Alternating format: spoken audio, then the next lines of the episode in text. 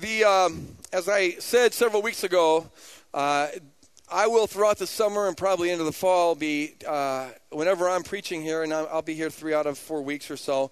But uh, I, I, will be talking on uh, topics surrounding the issue of discipleship, uh, kingdom training.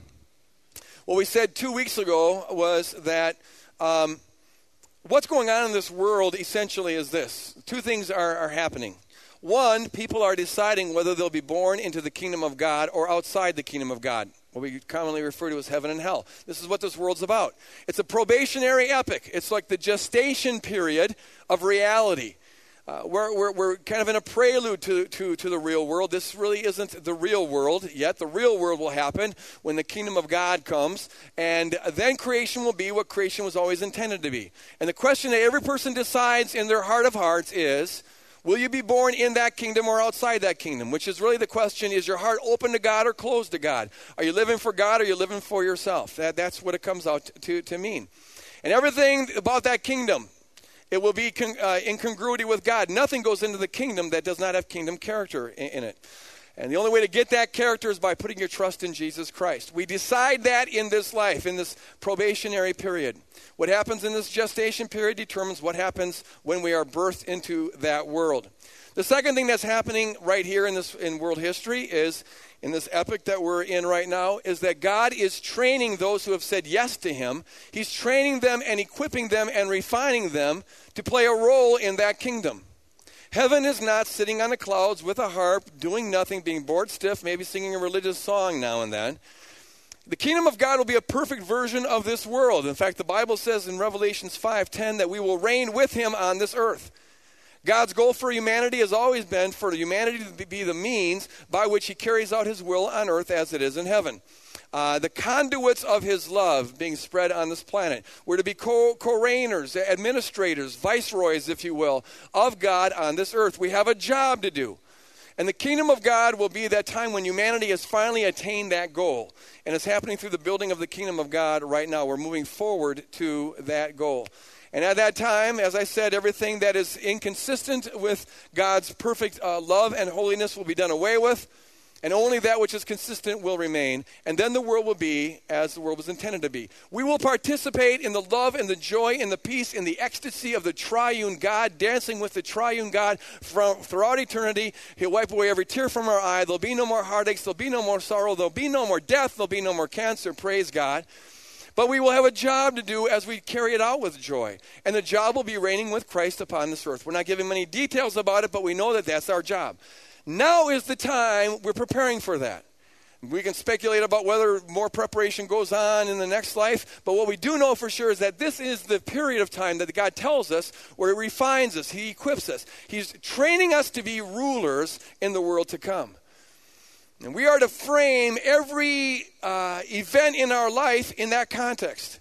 We're, we're, we are disciples in training. Paul says that we are to be more intentional about the training that we're a part of than an athlete who's training for the Olympics. As an athlete disciplines themselves and brings their body under self control and works to, to eh, you know, be able to run fast and with a lot of endurance, so also, and even more so, the believers should see every day of their life and every moment in every day as an opportunity to be further trained. To, to have their character refined, to grow in conformity with Jesus Christ. A lot of people think that this life is just sort of you believe in Jesus and wait till you die and then you go to heaven. It doesn't really have much purpose. But what, the, what the, the biblical picture gives us is this this life is very, very important. It's our gestation period, it's our training period.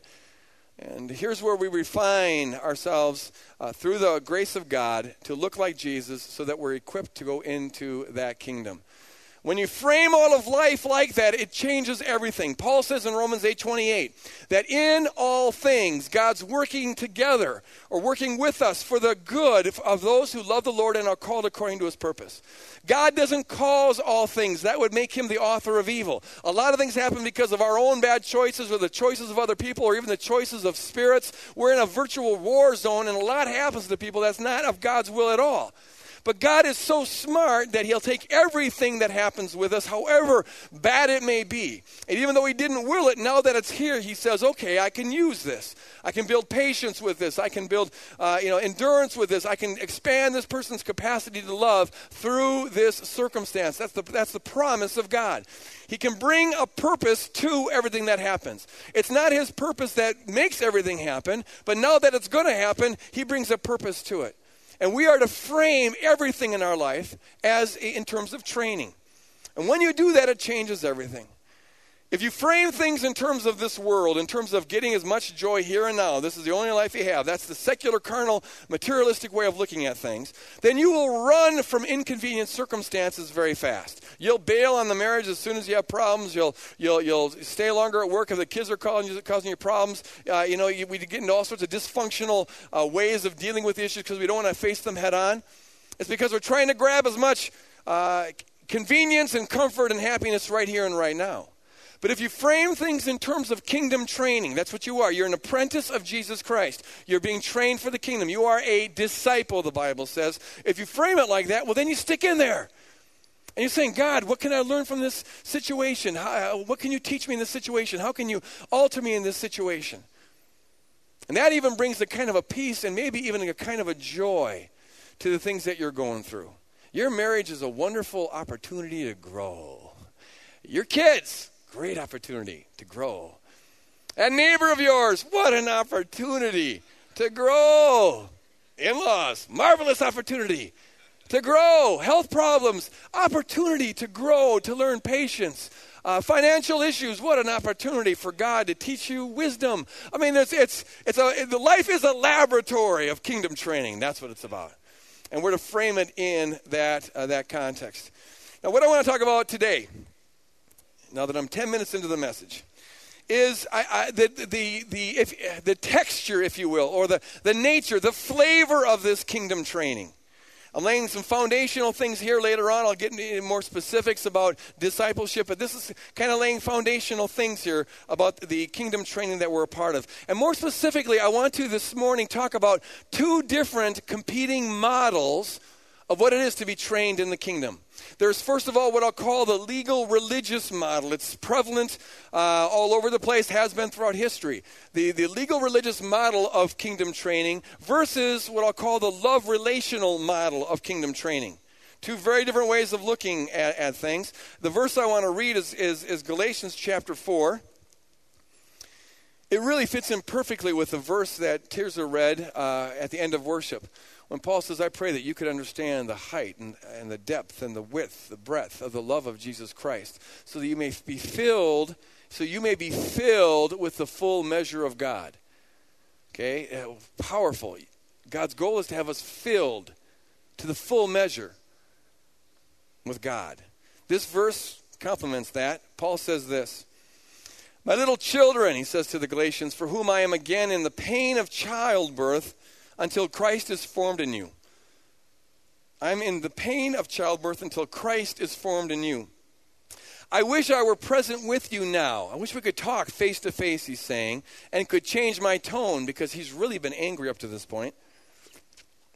He says, For I am perplexed about you. I am perplexed about you. I'll break that apart a little bit more uh, later on, but let me just kind of lay the context here the Galatians uh, were a, a, group of believers that Paul had uh, evangelized several years earlier. There was a, a, little body. They had been growing well. Uh, they were saved by grace. They were walking in grace. Uh, they were trusting God to bring about change in their life, and they were seeing some results of that. And they were seeing the power of God being demonstrated in their midst, and things were really going well. And that's why Paul was so puzzled by the fact that they bought into a lie when some false preachers brought them a lie. The lie was this some people came and taught them that while it's good to start with grace, yes, you need to start there. If you're going to grow in the Lord, and if you're going to be complete in the Lord, and if you're really going to impress God and, and, and have God, God's favor in your life, you need to submit to circumcision. Circumcision was the Old Testament sign of the covenant, uh, and it was required of every Jew. And so uh, here, these people were saying that whether you're Jewish or not, You know, Paul doesn't care whether you're circumcised or not. I mean, that's just kind of a cultural, personal thing. But uh, uh, he got really mad when they said it's a religious thing. It's, it's the thing that God's looking for, which is really the sign that you've arrived. Now you're complete. Whether you're Jew or Gentile, you need to be circumcised. They, they wanted to take that much of the law and, uh, and, and uh, uh, have all believers in the New Testament subject to it. And Paul is beside himself. He is livid. This is the most angry letter in the New Testament. He just, he can hardly contain himself. At least, in fact, in, in one verse, it seems like he doesn't contain himself. In, in chapter 5 of, of, the book of Galatians, he says, These people that are telling you to, to get circumcised, I wish they'd castrate themselves. Uh, and he was inspired by the Holy Spirit when he said that, too. So it shows you that God's got a little bit of a sarcastic sense of humor. He's saying, just go ahead, go all the way with it if, if, if, it's that important. I mean, he's, he's really angry. And the question we got to ask is why? What is, you know, what's the big deal? Same thing with Jesus. When he's ministering to the prostitutes, he's compassionate. The tax collectors, he's compassionate. The run of the mill sinners, he's compassionate. You know, people who are ripping off other people, he's compassionate towards them.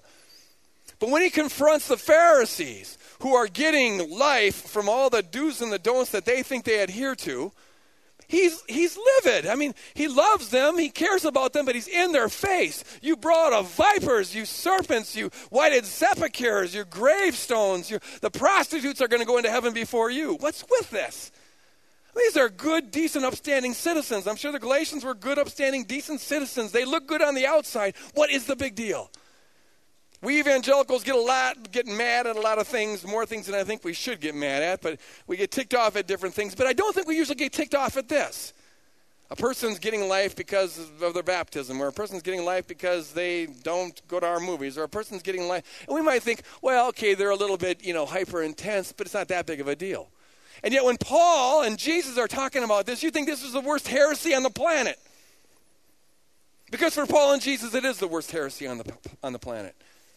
And the question is why? And the answer is because this changes everything. It changes everything. And as we're going to be intentional about discipleship and training and being an apprentice of Jesus Christ, we need to know about the everything that it changes. Here is the deal. When you buy into this idea that circumcision improves your standing with God, that God's really looking for circumcision, there's an external behavior that gets you okay with God.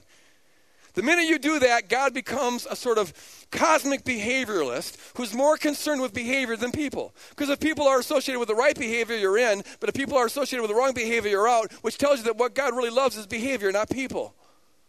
He's a cosmic behavioralist. He becomes sort of a lawyer, the policeman that's, that's always kind of inspecting the behavior uh, that, that is there. The relationship with God is changed from this one of unconditional, passionate love to sort of an employer relationship, a quid pro quo legal uh, relationship. That's why I call it a legal religious model of God and model of the Christian life. Now, now there's sort of this, this contract where God does some things and you do some things and you work out a bargain together, but it changes everything. And the minute you accept that model of God, it changes your view of yourself. Because now your worth before God depends on whether or not you're circumcised. And so, what gives you value is the fact that you're circumcised where they're not circumcised, or you do these things when they do those things, or, or, what have you. Your worth and your identity is no longer this unconditional thing you get from, from Jesus Christ for free. Now it's something you earn with your behavior. Your identity is found in your behavior. And the minute you buy into that, you're going to be involved in all sorts of judgments. Because now, because behavior is so important, you become a professional assessor at behavior. A lot of Christians are. They, are, they see people in terms of their behavior, in terms of their appearance, what they're doing right and what they're doing wrong. They assess themselves in terms of what they're doing right and what they're doing wrong. They assess other people in terms of what they're doing right and what they're doing wrong, and they're all knotted up in judgments. And the minute you do that, you can no longer love people unconditionally for free, which is a central command that we're given uh, throughout the entire Bible. The minute you do that, you're involved in religious idolatry because you're getting life from the fact that, that you don't smoke, but they do, and you go to church, but they don't, and you're not a prostitute, but she is, and you don't do drugs, but they do, and, and, and, and you're circumcised, but they're not. You're getting life from that instead of getting it for free from God's grace. And in fact, when you believe in this whole thing, now you are tapping into the central sin of humanity. What was the thing that got us involved in this mess in the first place? It was eating from the tree of the knowledge of good and evil. We talked about that all last year. You're getting life, your worth, your value, your self esteem. You're doing okay because of the good that you're eating off of your own goodness and the good that you do and the evil that you avoid. And you're, you're, you're, you're seeing how other people don't, don't do the good that you do and do the evil that you don't do. And, and, and you're getting life from that. And there is involved in all of this no transformation at all. In fact, in the name of God, you're propagating the fall rather than the deliverance from the fall. The fall is eating from the tree of the knowledge of good and evil, and now you're the expert at it. That's why Jesus had to confront the Pharisees the way he did. That's why Paul is so livid at the, at the heresy that the Galatians have bought into. And there's no transformation, no real inner, true transformation going on in a person's life when they're involved in this. They, you will look good on the outside because you're doing all the right behavior. You'll look polished, clean, but the inside, like Jesus said, the inside is, is, is all full of fungus and well, he doesn't say that specifically, but that's my paraphrase. Uh, the inside is just that's why you're like a tombstone, so polished on the outside, but dead on the inside. It's all exterior. There's no real transformation there in this legal religious version of, of uh, your model of God and of, of the Christian life. People who are involved in this uh, legal religious model of God, they invariably think that they're the only ones who are taking sin seriously. We crack down on sin in your life. Have you got sin in your life, son?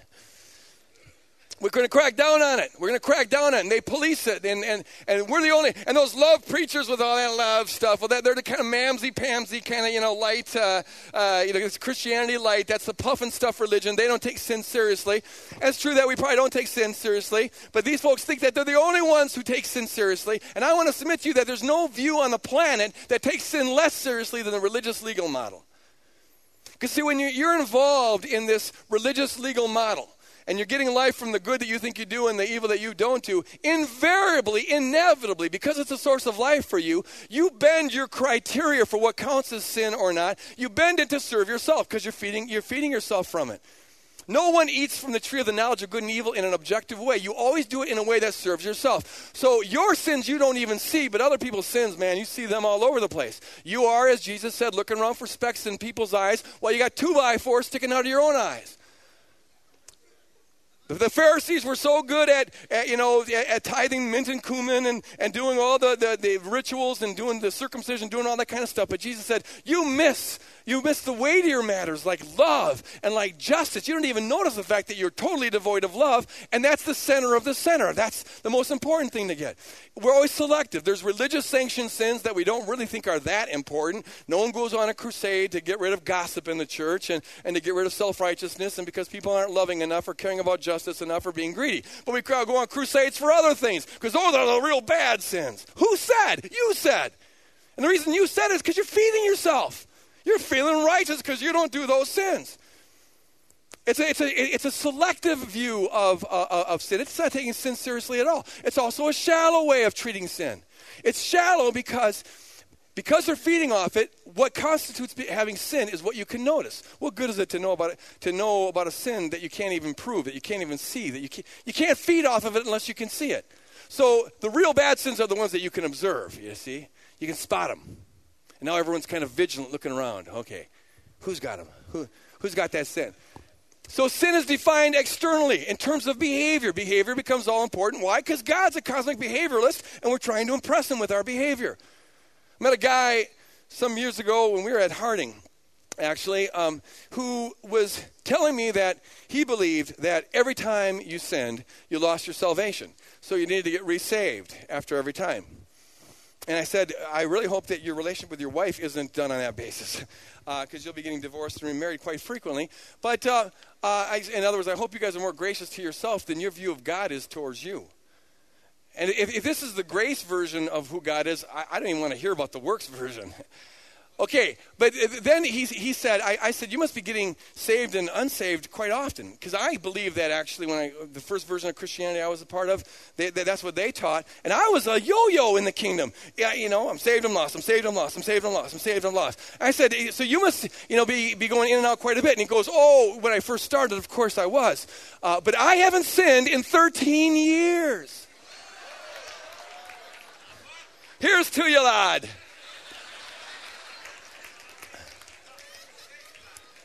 Yeah, you know, that, that was my response. Uh, 13 years. But I wanted to help the guy, so I said, Really? really? Huh.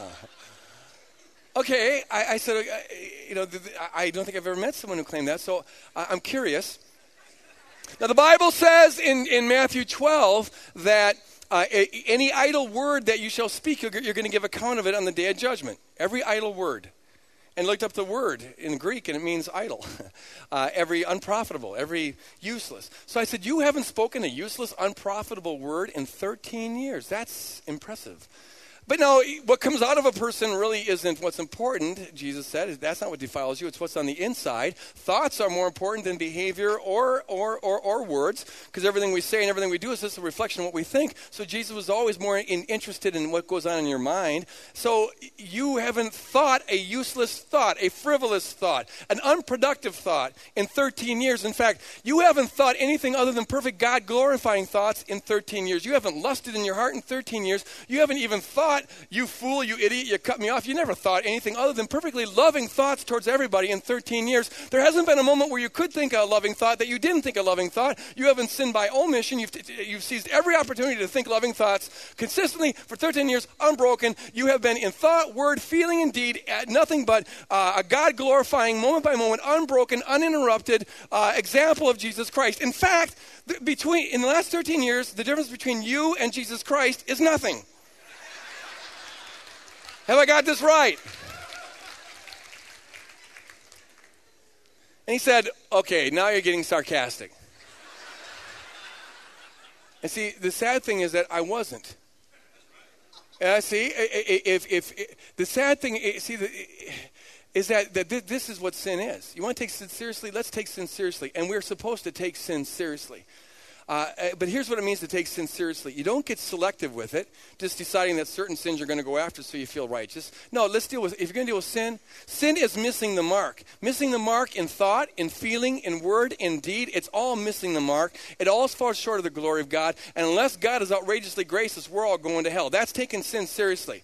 You know, let's look at it uh, uh, objectively, all right? Uh, and and, and uh, uh, you know, analyze it for, for what it is. It means that you don't deal with it in a shallow way. You're not selective and you're not shallow. You don't define it in terms of ex- externals. In fact, the most important sin is the stuff that no one sees. It's what goes on in the inner thoughts and the inner hearts, the inner character of a person. It's what you do when, when, when no one is looking. That's what sin's really about. And so if you take sin seriously, you immediately come to the realization that if, if this legal religious version is true, we're all, we're all in, in, in serious shape. Yeah, they have homosexual lust, but you have heterosexual lust. You're in the same boat. They, they steal, but you've thought about stealing. You've coveted in your heart. You're in the same boat. They hit someone, but you hit people with your gossip. You're in the same boat. They maybe, you know, say it out loud, but you think in your brain, you're all in the same boat. They maybe don't go to church, but you don't pray enough. You're all in the same boat. Uh, to take sin seriously means you realize immediately that there's nobody who can stand over somebody else looking for a speck while you got two by fours out of your, coming out of your, your eyes. No one can throw the first stone where all the playing field is leveled because of the universality of sin. All have sinned and come short of the glory of God. That's taking sin seriously. Amen. And so it's to realize that you can't do it on your own. We're all, in and of ourselves, lost. So have a good day, all right? Uh, thankfully, we're not in this alone. It's not in and of ourselves. Thankfully, the religious legal model is, is, not, is not true. The good news and the word gospel, by the way, in Greek, euangelion, it means good news. And one way you can tell whether you're preaching the gospel is that it's good. It's good news. It's amazing to me what goes out in the name of good news. It sounds very bad news to me. The good news is this that though in fact we are we have to throw ourselves at the mercy of God's court, uh, that we have no place to, to, uh, to plead on our own. Even our righteousness is as filthy rags uh, just vile rags. Uh, it's tainted with sin all the way down. Despite our sin, the good news is that God hasn't given up on us. The good news is that despite our sin, God continues to love us. In fact, the good news is that God has had throughout history and has this very moment a passionate, pulsating heart for you. He is madly in love with you. The good news is that while we were yet sinners, Jesus Christ died for us. Praise God. Praise God. The good news is that God, in His love and God, in His creativity, found a way to reconcile us to Himself despite our sin. That's good news. That's very good news. And so the good news is that you, even though you miss the mark frequently, the, even though you are a sinner, the good news is that you can be made a child of God, an adorable child of God, a co worker of God, a servant of God, the bride of Jesus Christ, robed in his righteousness, destined for eternal heaven, sitting with him in heavenly places, blessed with every spiritual blessing in Christ Jesus. That is good news. I can live with that news. I like that news. The first step to really growing in Christ is to admit that you can't do it on your own. The thing that was keeping the, the Galatians from growing as they were supposed to grow is that now they accepted this thing that, that, that, that uh, there's hoops they, they can jump through on their own that's going to get God to up the ante on how much He likes them. Admit that you don't do that. And now you're in a position to grow. That brings us to the verse that we read this morning. Paul says, I pray that Christ may be formed in you. Not that you will form Christ in yourself through your hard work, but that Christ will be formed in you. It's, it's, it's, the same thing he's saying uh, in, in the Ephesians passage that Tirsa read. I, he prays that we would uh, be filled with the full measure of God. And what it means to be filled to the full measure, filled to the full measure, you'll be, be, you'll be God packed. Uh, what it means is that now you're, you're increasingly understanding the height and the depth and the le- depth and the love and, and, or the width, the width and the breadth of the love of Jesus Christ, which passes understanding. That you'll note this, you'll know what cannot be known. You experience it, but you can't fathom. It's incomprehensible. And as you grow in that, Christ is being formed in you. Christ is growing in you. The metaphor Paul uses is bizarre. Most of the time, the metaphors people remember are the bizarre ones. That's why I use bizarre metaphors. Uh, you remember them. Uh, Paul, Paul says, I'm going through labor pains for you. Why? So that Christ will be formed in you. And he's saying, I, I am in labor to, like, to, to see you get pregnant. The reality is this that when you become a believer, in a very real sense, you're pregnant. Guys, you're pregnant. Um, you, there is, there is, there's a life planted in you. His name is Jesus Christ. The kingdom is planted there. The dome in which God is king gets planted in your innermost being. And now that life wants to grow. It's, it's the parallels with the Virgin Mary. That life wants to grow and begin to take up more and more space, begin to f- take his character and infuse it into your character.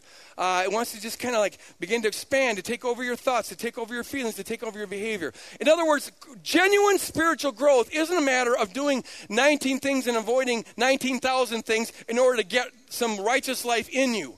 Rather, genuine transformation is a, is a process of letting the life that is already there come out of you. You see how that is?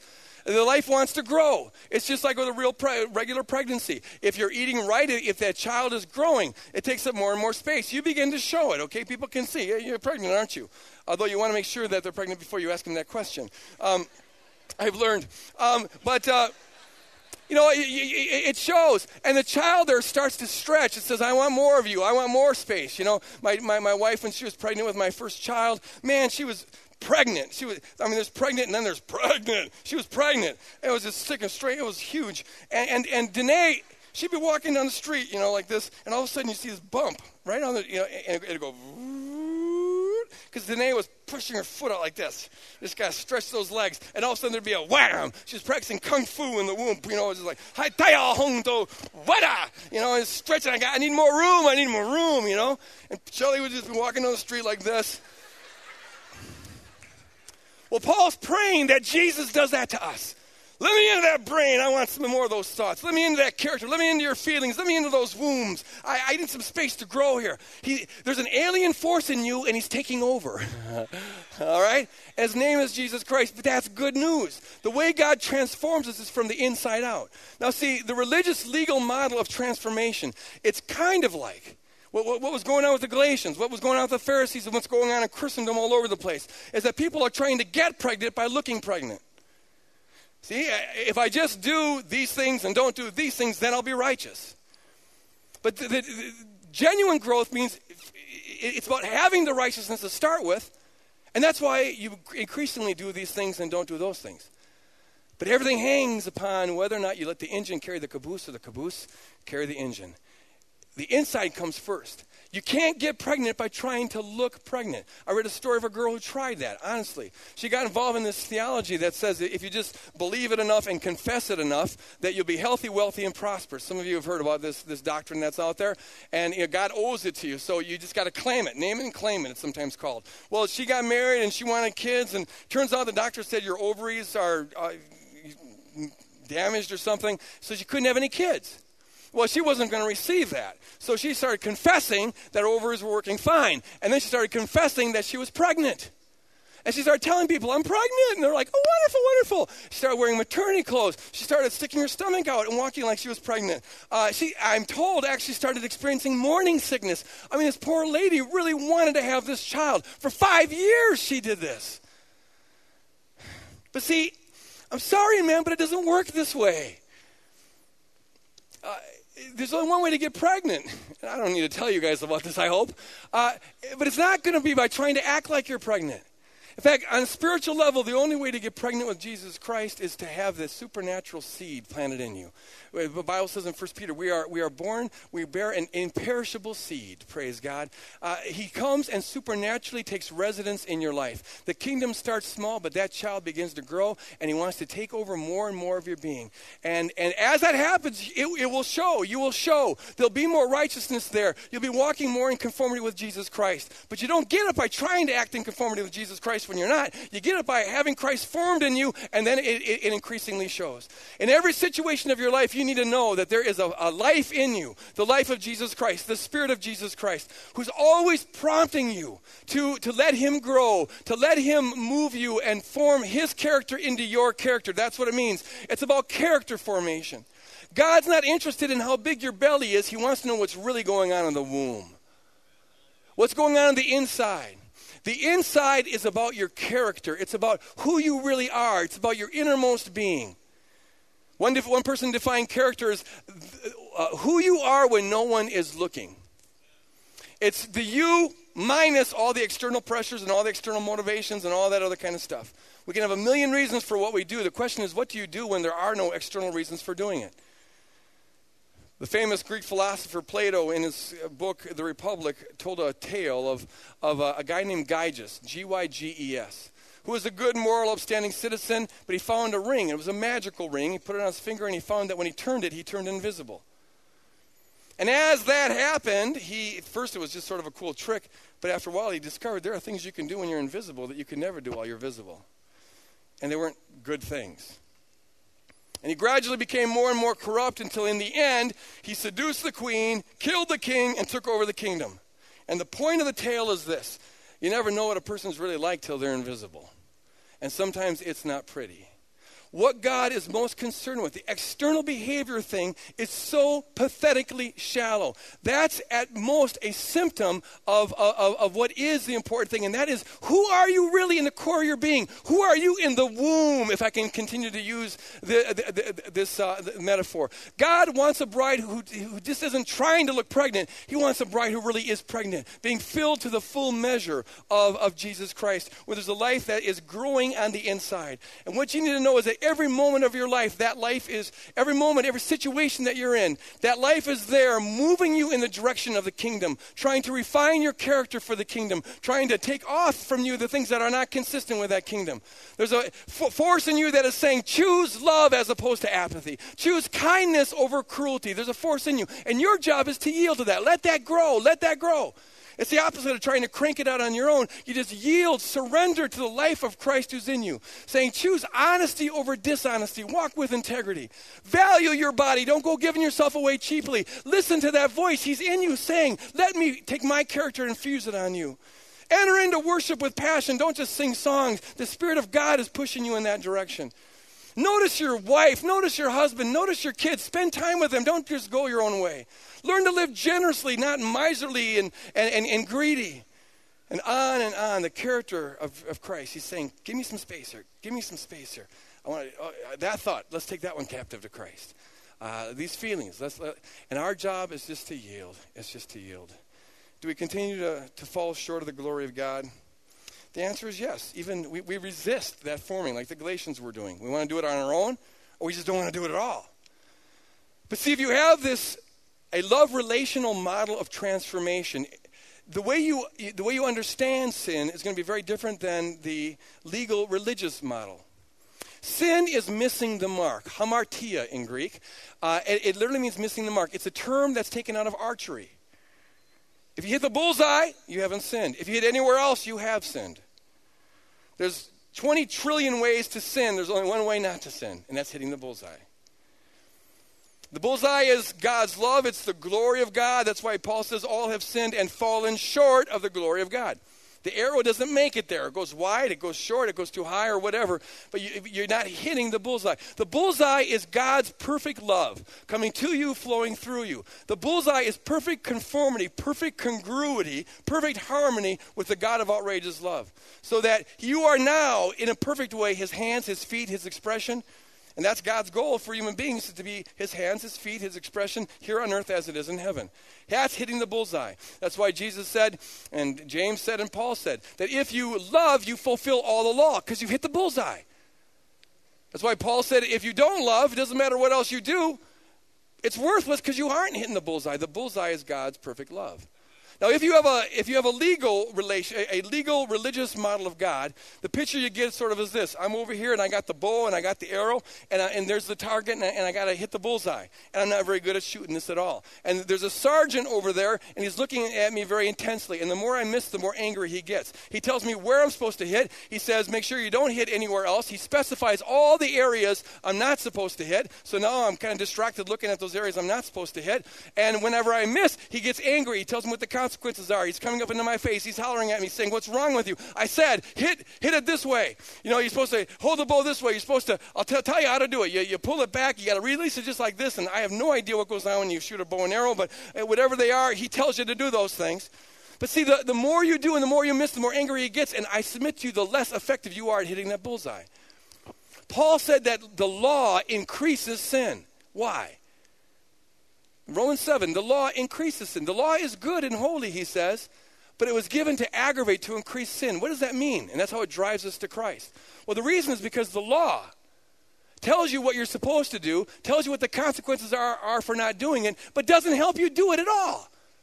And in fact, because the, the stakes are so high, it just gets you, it gets you uh, hyper self conscious, all sorts of judgments and assessments, getting down on yourself and whatnot, and you become less effective at doing that. It's like trying to play a piano recital, concentrating on all the keys you're not supposed to hit. Let's think about that. How good would that recital be? I remember doing a drum solo one time, and all of a sudden I became kind of nervous thinking about what exactly, how am I doing this? Man, that's not the thing to think about at that time. You got to let it flow. It's like, okay, now I'm supposed to hit this. Too much thought destroys the whole thing. My sister one time was learning how to uh, ski. We all, as a kids, would go out skiing on the St. Croix. We had a boat, and uh, my poor sister never learned how to ski. And the reason is because when we went out the day, we are all supposed to learn. We got the boat. We're going to learn to ski now. My brother got up the first time because he was a super jock and always did things the best the first time. I took about four or five times, but that was still, still acceptable. But my little sister, uh, you know, after seven times trying, she still was falling. She, she was getting a little better, but she was falling. And my dad never won an award for patience. He, uh, he started getting mad. And so he starts hollering out orders. You're supposed to keep your knees straight. And then later on, you're supposed to bend your knees a little bit. You know, lean forward, not that forward. You got to lean backward, not that backward. You know, got to hold it this way. You got to do this. You got to do the other thing. And my poor sister, she's getting more and more angry. She fall again. Oh, and my dad would swear up a storm. He was always good at that. And so she's getting more and more nervous. And the more nervous she got, the more she'd fall. Until finally she says, "Forget it. Forget it. I'm done. I can't." And she never has learned how to ski. That's what the law does, tells you what you're supposed to do and what the consequences are, but doesn't empower you. The love relationship model of archery, I submit to you, is very different. Because the expert marks, marksman who's never missed at all, he's passionately in love with you. And what's already established is however good or bad you are at this, he died for you and you're his kid. And it's out of that love that you already have that he's going to now improve your ability to shoot. He wants you to hit the bullseye, and, and someday you will. But he doesn't leverage that on his relationship. The relationship comes first, and now out of that you learn how to, to, to, to shoot well. It's like a father and a child. Uh, he's teaching her how to shoot. And see, he comes, he's, he's in us, and we're in him. It's not a distance thing. He's teaching us how to shoot from the inside, from the inside of a hug, if you will. And so he puts his hand over your hand, says, hold the, hold the bow just like this. And then he guides your hand as he pulls it back. And says, okay, now you release it just like this. You see, he's actually shooting through you. He's shooting through you, and your job is to let him do that. The more you try to do it on your own, the less competent you're going to be at this. It's a matter of surrendering to him. Now, do you still miss the mark? Yes, you do. Yes, you do. But it's crucial that you remember who the expert marksman is when you do that. You are his child, and he desperately loves you. He's not the military sergeant. My sister drew this picture two nights ago. I was talking about this whole thing, and she drew this picture. And that's, that's Jesus, and that's you on his lap. And his love for you is based on what he's done for you and who you are because of that, not on how good you can shoot. He wants you to shoot because he knows you have it in, in yourself to be an expert marksman because he's living in you. But it's his love, it's his gentleness, it's his kindness, it's his patience. Paul says the love of God leads us to repentance. The love of God constrains us. It's the love we have up front that causes us to grow to become increasingly good marksmen. In every situation we're in, we're to ask the question, what's the bullseye here, Lord? What, what, what does your love look like in this situation, in this situation? And, and we're to grow in that. But we do it not by cranking it out on our own, but by saying, Lord, love through me. Let your character be formed in me. Live life through me. Live life through me. And when you miss the mark, and you will, hear the Lord if you're hearing a military sergeant, that is the accuser, the accuser of the brethren, who brings shame, which just knots you up and causes you to shoot less effectively and maybe even give up altogether.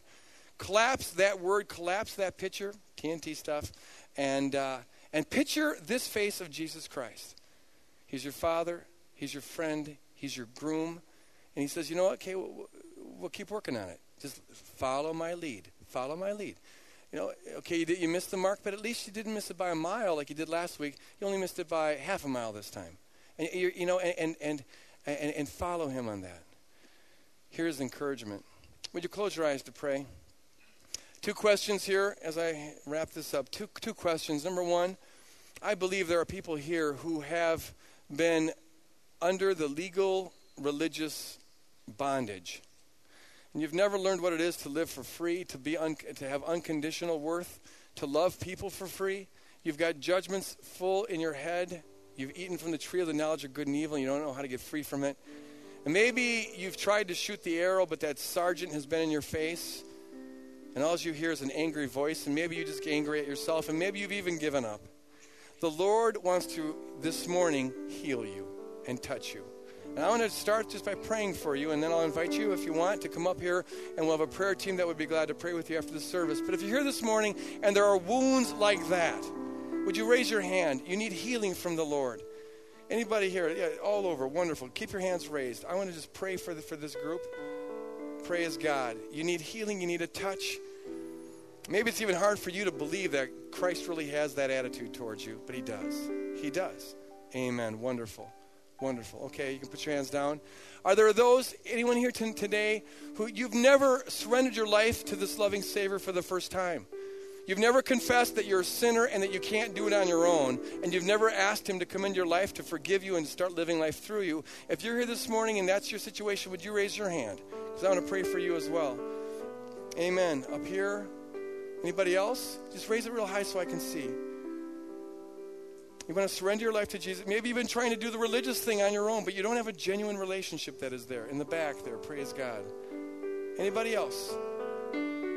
Just surrender your life to Christ. All right. Let me pray with you. First, for those who are wounded, Father, I pray in Jesus' name that your tender Holy Spirit would just invade their heart. I pray, God, that they could see that your goal for them is not that they be filled with shame, but that they, be filled with the full measure of your love. That they would inc- increasingly, that when they see their sin, it would just be a reminder of how high and how deep and how wide and the breadth of the love of God that surpasses all understanding. God, fill them with that love and heal them with that love. And Lord, put your arms around them and, and, and, and reassure them that you'll, you'll guide that bow and you'll guide that arrow and you'll release it just on time. And, And, and, and and, they're going to get better at this. But you don't leverage eternity on that. your love leads them to improve. Father, heal them, I pray in Jesus' name. For those who who uh, raised your hands to receive Christ, would you pray this prayer after me? In fact, we'll all join you with it. It's a simple prayer, but it's what makes you a citizen of the kingdom of God and starts the growth. Pray with me out loud. The Bible says, confess with your mouth that Jesus Christ is Lord and you shall be saved. So pray this prayer. We'll pray with you. Lord Jesus, I confess that you are Lord, that you are Savior. And I confess that I'm a sinner and that I need you.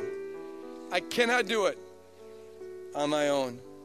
And so I ask you, Lord Jesus, to forgive me. Have mercy on me. Come and live inside of me and change me. Help me live for you the rest of my life. I surrender everything over to you. In Jesus' name. Amen. Amen. Those who raise their hands for that, I want to welcome you to the kingdom. Wonderful.